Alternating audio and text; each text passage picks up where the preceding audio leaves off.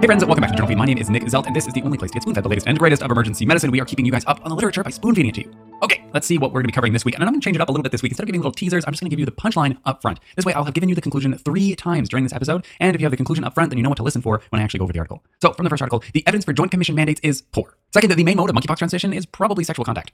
Third, there are at least seven ways to reduce the temporomandibular joint. Fourth, more RCT evidence supporting TXA for epistaxis. That's good news. And then from the last article, in PE patients, in terms of ECG signs, only ventricular tachycardia is an independent predictor of clinical deterioration. Now, if you are hearing this right now, then you are not currently a Journal Feed subscriber, and so you're not going to be getting the full Journal Feed podcast, only receiving a portion of the past week's articles. Don't worry though, I'm going to pick my favorites. But if you would like to get full access to both the podcast and the blog, then you'll have to become a member. All the details for that are at journalfeed.org. Where remember, if money is ever a problem, just reach out and we'll help you out.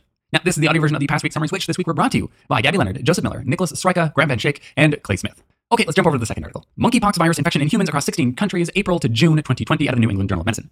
So, have any of you actually had the chance to see any monkeypox yet? Make a diagnosis? I had a case just a week or two ago, so now I'm really on board with this being something that we should actually be pretty familiar with. This article was a case series from an international HIV research collaborative that characterizes the current outbreak of monkeypox.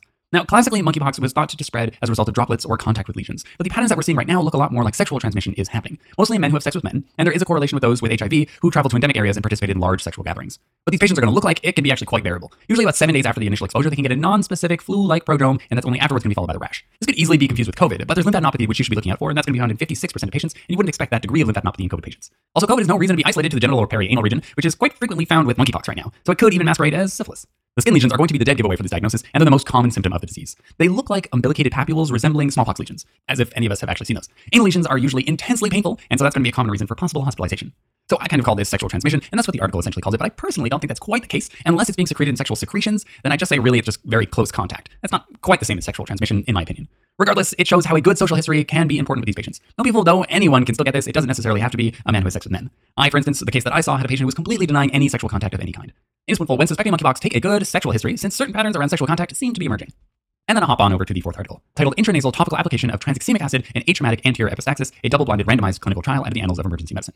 Do I really need to give an intro for epistaxis at this point, honestly? Patients absolutely hate it, but quite possibly they hate nasal packing even more. Not to mention that you'll probably end up giving them unnecessary prophylactic antibiotics to go along with it.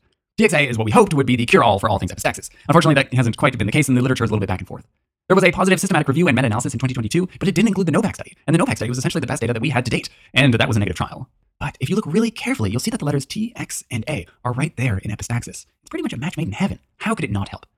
Anyways, this was a new double-blinded RCT of 240 patients that did indeed show benefit of TXA. It compared first-line use of TXA with a vasoconstrictor against a vasoconstrictor alone and found that there were lower rates of anterior nasal packing, an odds ratio of 0.56, less rebleeding in 24 hours, odds ratio of 0.41, and shorter ED stays, odds ratio of 0.38. Those are all pretty darn good numbers. This was a well-done study too, likely the best quality data that we have so far. The limitations are that it was unfortunately conducted in a specialty ENT emergency department. TXA was not used as monotherapy as we might have wanted it to be. It was used with a vasoconstrictor, and it recruited less anticoagulated patients than most other studies tend to.